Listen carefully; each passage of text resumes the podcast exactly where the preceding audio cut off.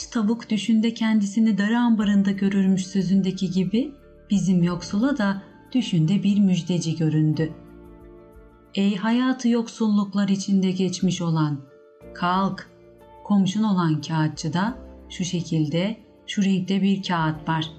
Onu bul ve kimsenin olmadığı yere giderek orada oku. Kimseye gösterme, o bir define kağıdıdır. İş yayılır, ortalara düşerse bile üzülme. Senden başka kimsecikler bir arpa tanesi bile alamaz ondan. Elde etmen uzarsa sakın umutsuzluğa düşme. Her an Allah'tan umut kesmeyin ayetini hatırla. Müjdeci bunları söyledikten sonra elini adamın göğsüne koydu. Hadi yürü, zahmet çek dedi. Yoksul kendisine gelince sevindi. İçi içine sığmıyordu. Hemen kalktı, giyindi, dışarı fırladı.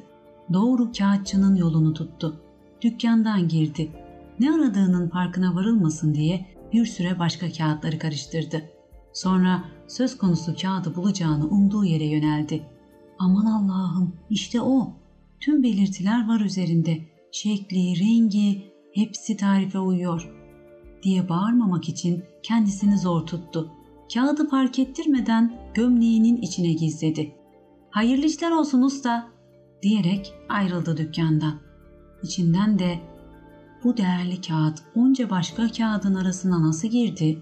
Yazı alıştırmasında kullanılan kağıtların arasında hazine tarifi. Allah Allah! Nasıl olur da her şeyin koruyucusu Allah birilerinin bir şeyler aşırmasına izin verir? Bütün ovalar altınla, gümüşle dolu olsa Allah istemedikçe ondan bir arpa tanesi dahi alamazsın. Yüzlerce kitap okusan, Allah takdir etmediyse aklında hiçbir şey kalmaz. Ama Allah'a kulluk edersen bir kitap bile okumadan ağzından öyle inciler dökülür ki sen de şaşırır kalırsın. Bunlar benden mi çıktı diye kendinden geçersin. Şimdi iyiden iyiye inanıyorum ki gördüğüm düşteki kişi erenlerden, yoksa eliyle koymuş gibi bilebilir miydi yerini diye geçiriyordu. Çevresine bakındı, kimsenin olmadığını görünce kağıdı sakladığı yerden çıkardı, incelemeye, okumaya başladı. Kağıtta şunlar yazılıydı. Bil ki şehrin dışında mezar olan filanca kubbe var ya, hani arkası şehre, kapısı terkat yıldızına karşı. Türbeye arkanı dön, yüzünü kıbleye çevir. Sonra yayla bir ok at. Kutlu kişi yaydan oku attın mı, okun düştüğü yeri kaz. Yoksul bir yay buldu, oku koydu. Bütün gücüyle çekerek gerdi. Oku boşluğa bıraktı. Düştüğü yeri kazmaya başladı sevinerek. Kazdı, kazdı, boşuna, bir şeycikler yok. Kolunda güç, kazma kürekte ağız kalmadı. Gizli defineden bir eser yok. Böylece her gün ok atmaya, düştüğü yeri kazmaya başladı. Yok, bir türlü bulamıyor ama umudunu da hiç kaybetmiyor, devam ediyordu kazmaya. Hep orayı burayı kazdığından şehirde de dedikodu yayılmaya başlamış, fırsatçılar filan yoksul bir define kağıdı bulmuş, her tarafa kazıp duruyor diye durumu padişaha haber vermişti. Zaptiyeler adamı söylenen yerde buldular. Karga tulumba edip padişahın huzuruna getirdiler. "Bir edensiz, benim memleketimde benden gizli hazine ararmışsın, doğru mudur?" diye gürledi padişah. Adam yoksul ama akılsız da değil ya, işin sonunun kötüye gideceğini fark etti. Yalan söylerse acımasız padişahın derisini bile yüzdüreceğini anladı.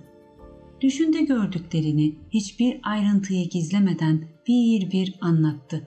Defineyi tarif eden kağıdı da padişahın önüne koydu. "Hesapsız zahmetlere girdim. Defineden bir küçük parça bile çıkmadı. Yorgunluğum, açlığım, uykusuzluğum da yanıma kaldı. Ey kaleler fethetmiş padişahım, belki senin bahtın yaver olur da bulursun defineyi" dedi. Padişah da altı ay, belki daha fazla ok attı. Okların düştüğü yerleri kazdırdı durdu. Nerede katı bir yay duysa hemen getirtip onunla deniyordu. Ama boşuna, eziyetten, dertten, sıkıntıdan başka bir şey elde edemedi. Define sanki Anka'ya benziyordu. İsmi var, cismi yok. Her yer kazılmış, her yer kuyularla dolmuştu. Günün birinde padişah yoksulu çağırttı. Define kağıdını önüne atıp, "Bu işi olanın yapacağı bir şey değil. Senin işin yok. Bu iş sana daha layık. Bulursan ne ala, helal hoş olsun. Bulamazsan kazar durursun," dedi. Kağıdı alan yoksul, düşmanların, kıskançların, ara bozuculuklarından emin oldu. Hemen kazmayı, küreği omuzlayıp sevdalandığı işe adam akıllı sarıldı. Bulduğu her sert yayı alarak denemeler yaptı.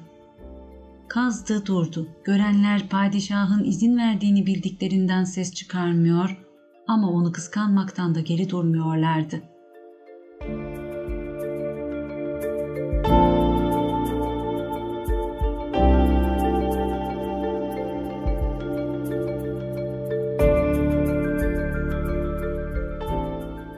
Günler günleri, günler ayları kovaladı. Yoksulun bir yerleri kazmasına artık herkes alışmıştı. Kimse ilgilenmiyordu bile. Yoksul aç, açık, çıplak, perişan bir durumda macerasının, aşkının, sevdasının peşinden ayrılmadı aylar boyu. Vefasızlık etmedi sevdasına, usanmadı da. Ama sonuç da yoktu. Serap misali tam kavuştum derken yine boş hayal, havayı döven eller. Sonunda gözler yorgun, beden yorgun, umutların kırıntıları da tükenmekteyken "Neden yardım istemiyorum? O isteğin vereyim, dua edin kabul edeyim demiyor mu?" diye düşündü. Açtı gönlünü, gönlünün ellerini. "Ey sırları bilen, bu define için ömrümü ziyan ettim. Hırs şeytanı acele ettirdi bana. Tedbir alamadım, akıllı davranamadım.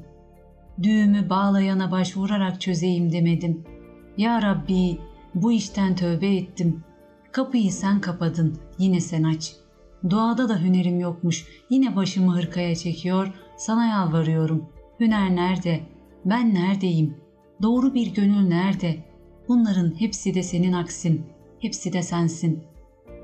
Duaları gecelerce, günlerce sürdü. Allah'tan esin geldi. Bütün güçleri çözümlendi. "Sana yaya bir ok koy ve at," dendi. "Yayın zırhını adam akıllı çek mi?" dendi. "Ta kulağına kadar çek," demedi. "Sen ukalalığından yayı çekmeye, okçuluk becerini göstermeye çalıştın. Oysa sen ok gibi düşüncelerini uzaklara atmadasın. Av yakında, sen uzağa düşmüşsün.